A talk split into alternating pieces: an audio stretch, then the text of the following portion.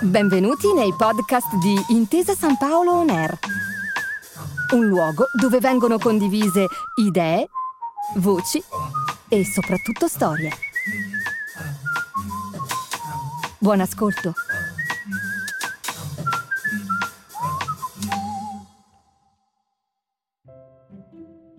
Benvenuti a Milano, in Piazza della Scala, dove abbiamo aperto per voi le porte delle Gallerie d'Italia.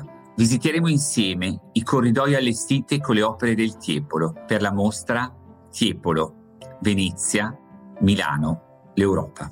L'arte è prima di tutto un'esperienza personale, in cui tecnica, storia ed emozione si fondono a creare un momento proprio per entrare in connessione con gli artisti e con le loro incredibili visioni.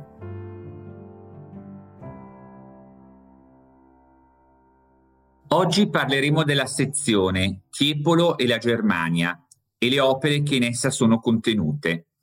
Io sono Giovanni Morale, vice direttore delle Gallerie d'Italia di Piazza Scala e questo è Tiepolo, Venezia, Milano, l'Europa, il podcast. In questa sezione finalmente scopriamo, dopo la grande fase della maturità nei palazzi veneziani e l'affermazione che ha avuto tra il 30 e il 40 de- del Settecento Tiepolo a Milano, la consacrazione europea. Parleremo infatti del successo che Giovan Battista e anche i suoi figli Gian Domenico e Lorenzo hanno nel territorio tedesco. Tiepolo infatti ha avuto una grande consacrazione nel mondo tedesco che non solo ammirava i grandi artisti veneziani, ma era sede di importanti e notevoli collezionisti. Prima di arrivare in Germania e essere ammirato, consacrato come un novello veronese, come il testimonial di un'antica scuola d'arte che sfonda le sue radici nel Cinquecento serenissimo, Tiepolo effettua mentre è ancora residente a Venezia, diverse opere per committenti tedeschi. Mi sembra opportuno citare l'importante lavoro che effettua per il principe elettore Clemente Augusto di Colonia tra il 1737 e il 1738, con un imponente pala d'altare che descrive appunto il nome del, eh, del grande elettore, quindi il santo patrono, San Clemente Papa, che adora la Santissima Trinità. Questa pala ora è conservata a Monaco, all'Alte Pinacotec. Un'altra importante commissione tedesca gli viene nella fine degli anni 30, nel 1739, sempre in ambito cattolico. Gli agostiniani di Diessen, in Baviera, vogliono che Tiepolo dipinga per la propria chiesa conventuale un martirio di San Sebastiano. Questi due esempi della vita delle committenze e delle relazioni con la Germania sono solo la premessa.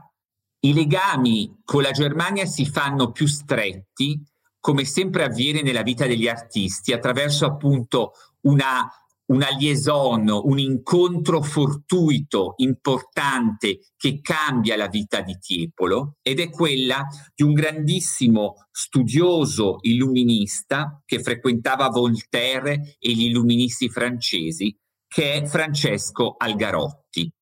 Questa figura che aveva aveva anche pubblicato a Milano un suo famoso libro, Newtonismo per le dame, nel 1737, era una figura di spicco nel panorama europeo, non solo per la sua cultura, ma per le importanti relazioni eh, politiche e diplomatiche che Algarotti seppe tessere in quegli anni.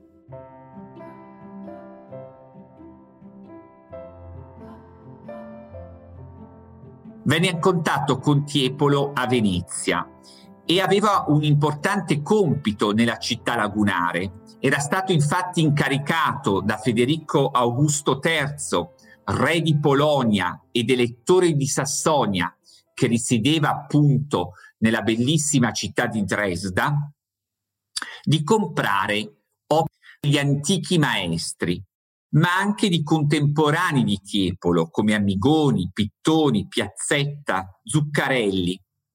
Tiepolo lo aiutò in questa impresa, ma nello stesso tempo Algarotti, con grande abilità, convinse il lettore Federico Augusto di avere un tiepolo nella sua raccolta. Dobbiamo sapere che tutti i grandi elettori di Sassonia amavano l'arte antica, la loro alte meister, gli antichi maestri.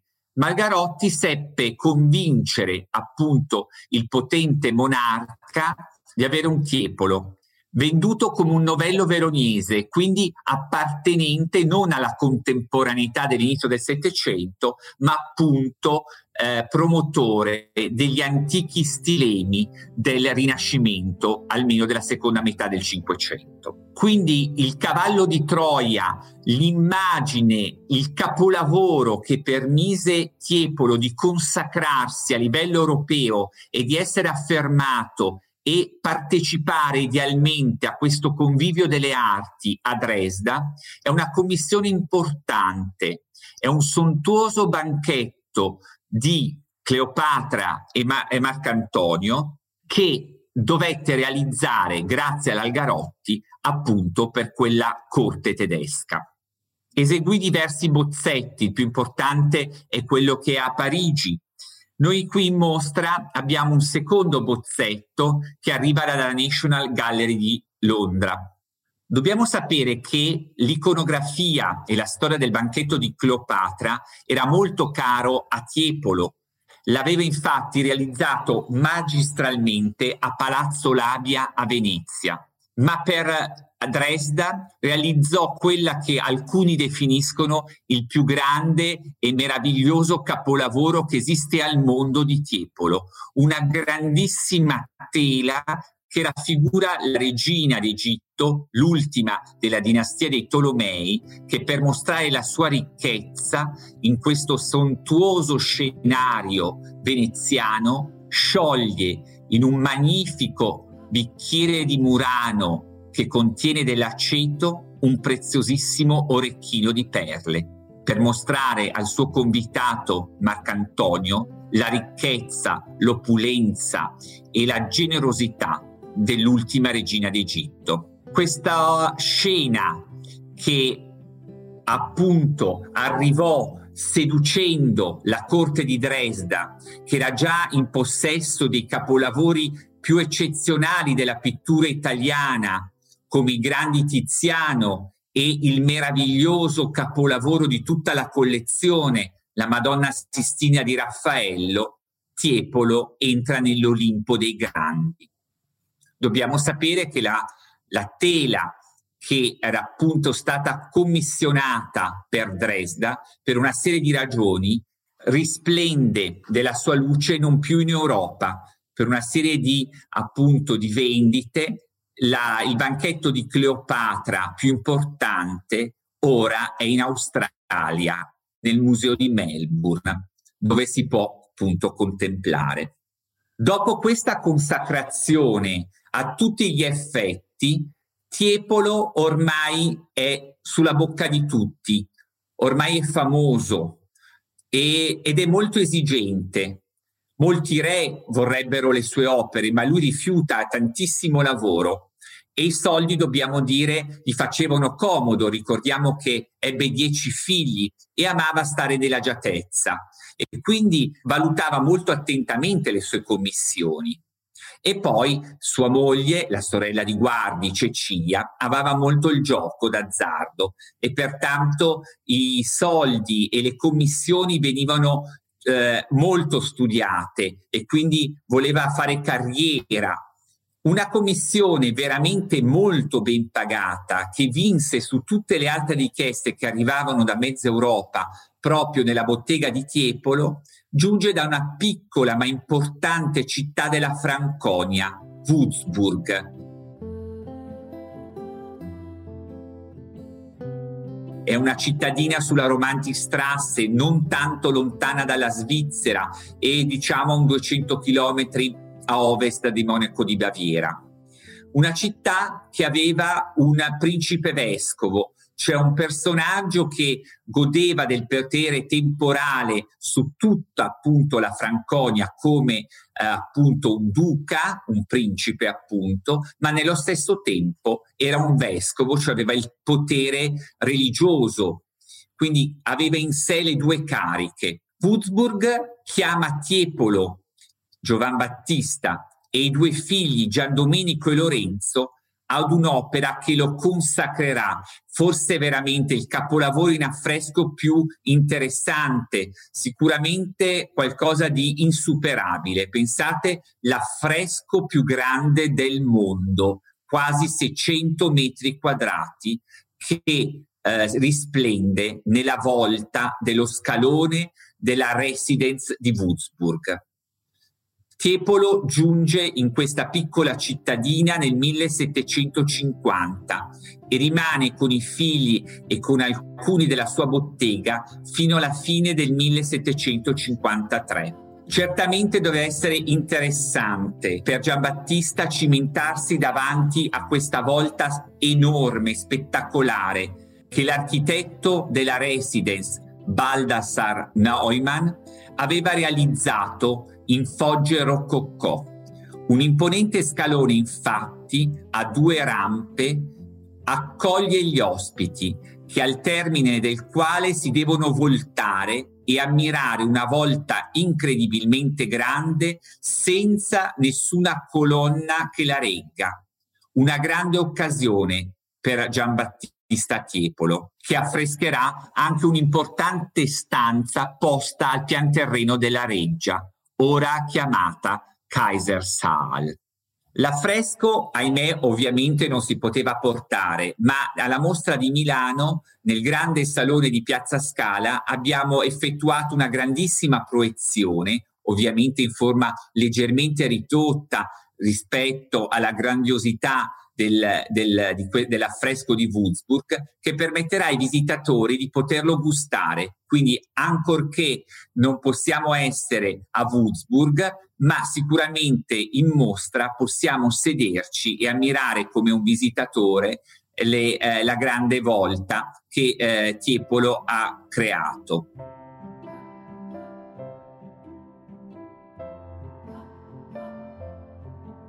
Due parole su di essa. È Apollo al centro della volta tra le nuvole, tra le, tra le grandi colori rosacei, turchesi, magnifici. La tavolozza in Germania diventa ancora più ehm, pastellosa, più dolce, eh, più vellutata e siamo veramente coinvolti nell'ammirare eh, questo capolavoro. Al centro abbiamo Apollo, Dio delle arti che radia e illumina tutti i continenti della terra ed esalta il eh, committente di questa opera principesca e grandiosa, che è appunto il principe vescovo Carl Philipp von Gleifenklau, il cui ritratto viene portato in alto verso Apollo come consacrazione. È interessante vedere i quattro continenti a loro conosciuti, con le loro caratteristiche, le loro, eh, una serie infinita di particolari, di oggetti che esaltano l'Europa, le Americhe, l'Africa e l'Asia. È qualcosa di straordinario che è bello conoscere e interpretare e poi vedremo che questo grande componimento che attraerà turisti da tutta Europa e che consacrerà Tiepolo e la sua bottega nella fama universale permetterà poi a Tiepolo di arrivare fino alla corte di Spagna, dove ci sarà l'epilogo della sua carriera e della sua vita. Ritorniamo un attimo al pian terreno della residence di Würzburg, appunto in quella Kaisersaal che citavo prima. È una sala che deve celebrare gli antenati della Franconia, il potere di questo piccolo Stato tedesco indipendente. Tiepolo affronta magistralmente alcuni temi mitologici tedeschi, le nozze di Federico Barbarossa con Beatrice di Burgundia, che permise infatti alla Franconia di essere indipendente, e l'investitura del vescovo Arnoldo. È importante perché in mostra abbiamo un importante bozzetto di quella sala che ritrae Beatrice di Borgondia trainata insieme ad Apollo per essere appunto consegnata nelle mani di Federico Barbarossa. È un bozzetto che ci rappresenta uno degli, dei soggetti della Kaisersaal ed è un'occasione interessante appunto per vedere proprio su una, sulla tela di Stoccarda l'immaginario vivido e veramente interessante che eh, Tiepolo ci regala. Non abbiamo appunto la grande parete, ma appunto una piccola tela il cui particolari sono importanti per gustare la capacità inventiva e l'abilità cromatica del grande veneziano. Come sommariamente abbiamo visto, l'entrata prima diciamo discreta con l'invio delle opere, poi con la consacrazione a Dresda nella corte appunto del principe elettore, re di Polonia, e il magnifico lavoro che Tiepolo e i suoi figli compiono a Würzburg in quattro anni eh, nell'inizio degli anni 50 del Settecento ci fa comprendere come Tiepolo ormai, anche grazie a quella Milano che abbiamo descritto precedentemente, diventa un pittore europeo, ormai conosciuto veramente in tutte le latitudini e tutti volevano le sue opere.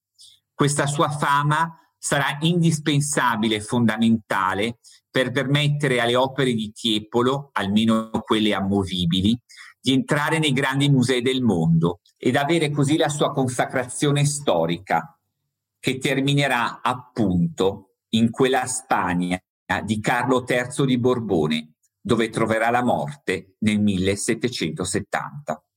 Questa era la sezione Tiepolo e la Germania della mostra Tiepolo, Venezia, Milano, l'Europa, alle Gallerie d'Italia di Milano, in Piazza della Scala.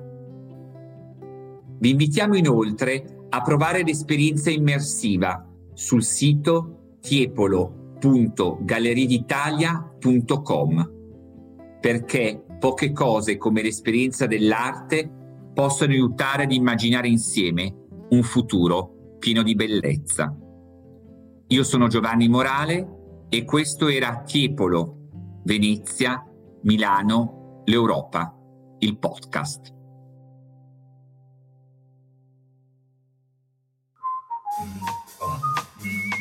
Grazie per aver ascoltato i podcast di Intesa San Paolo On Air. Al prossimo episodio.